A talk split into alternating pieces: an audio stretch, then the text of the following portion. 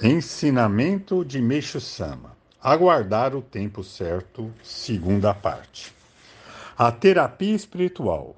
O cultivo dos produtos agrícolas sem o uso de fertilizantes e outros métodos que eu preconizo praticamente não fracassam e geram bons resultados, porque os mesmos respeitam a grande natureza.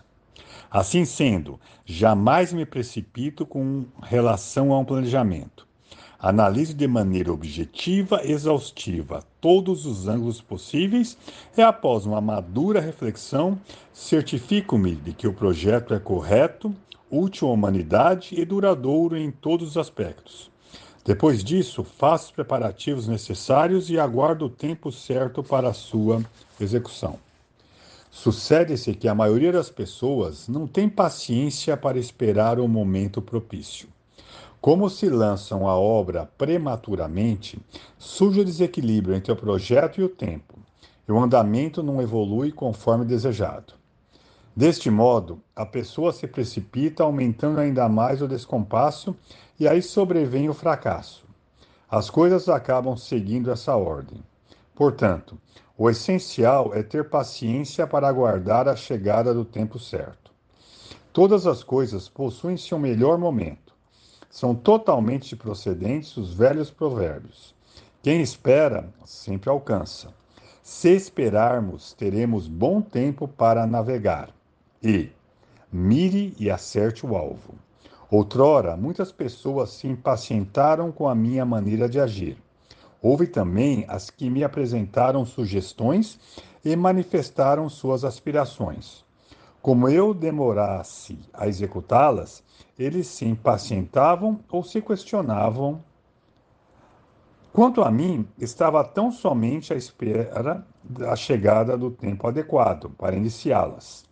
As conhecidas falas: aproveite os bons tempos, espere a chance, mas não a deixe passar, e aproveite o momento oportuno, confirmam muito bem essa lógica.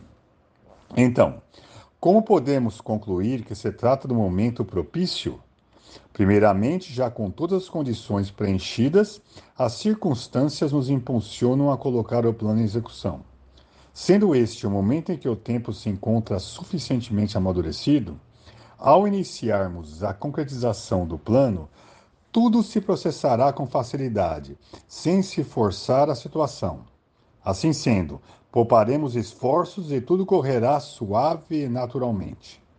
Em suma, devemos agir sempre após cuidadosa ponderação.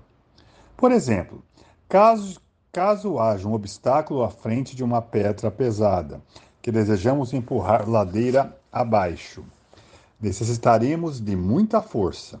Se soubermos esperar pacientemente, o obstáculo cederá pelo peso da própria pedra. Com o tempo, ela rolará até que o empurrão de um dedo. Se o rouxinol não canta, esperarei até que ele cante. Este poema é alusivo ao caráter de Ieyasu Tokugawa, fundador de uma dinastia que perdurou 300 anos, o qual sabia dar tempo ao tempo. Creio que, com o que eu disse, puderam compreender o quanto é importante o tempo certo. Conforme consta no Fudesaki, com o tempo nem Deus pode.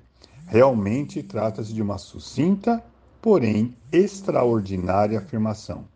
Por Meixo Sama, Jornal Hikari, número 14, 25 de junho de 1949, e também contido no Alicerce Paraíso, volume 4.